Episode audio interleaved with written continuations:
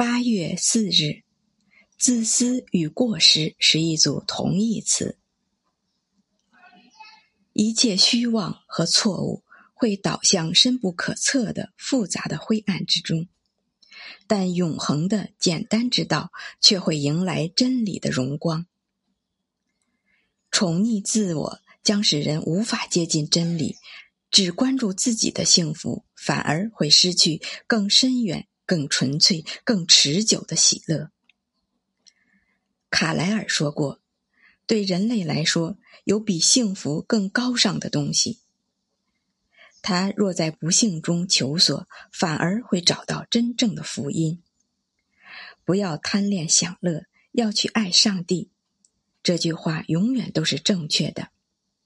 爱戴上帝，一切的矛盾都会解决。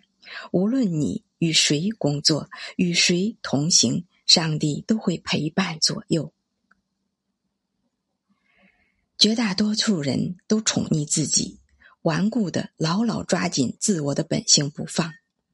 可自我往往带给人种种困惑和烦恼，而一个摆脱自我奴役的人，可以拥有简单的生活。在屡犯过错的愚昧世人来看。一种极为简单舒适的生活。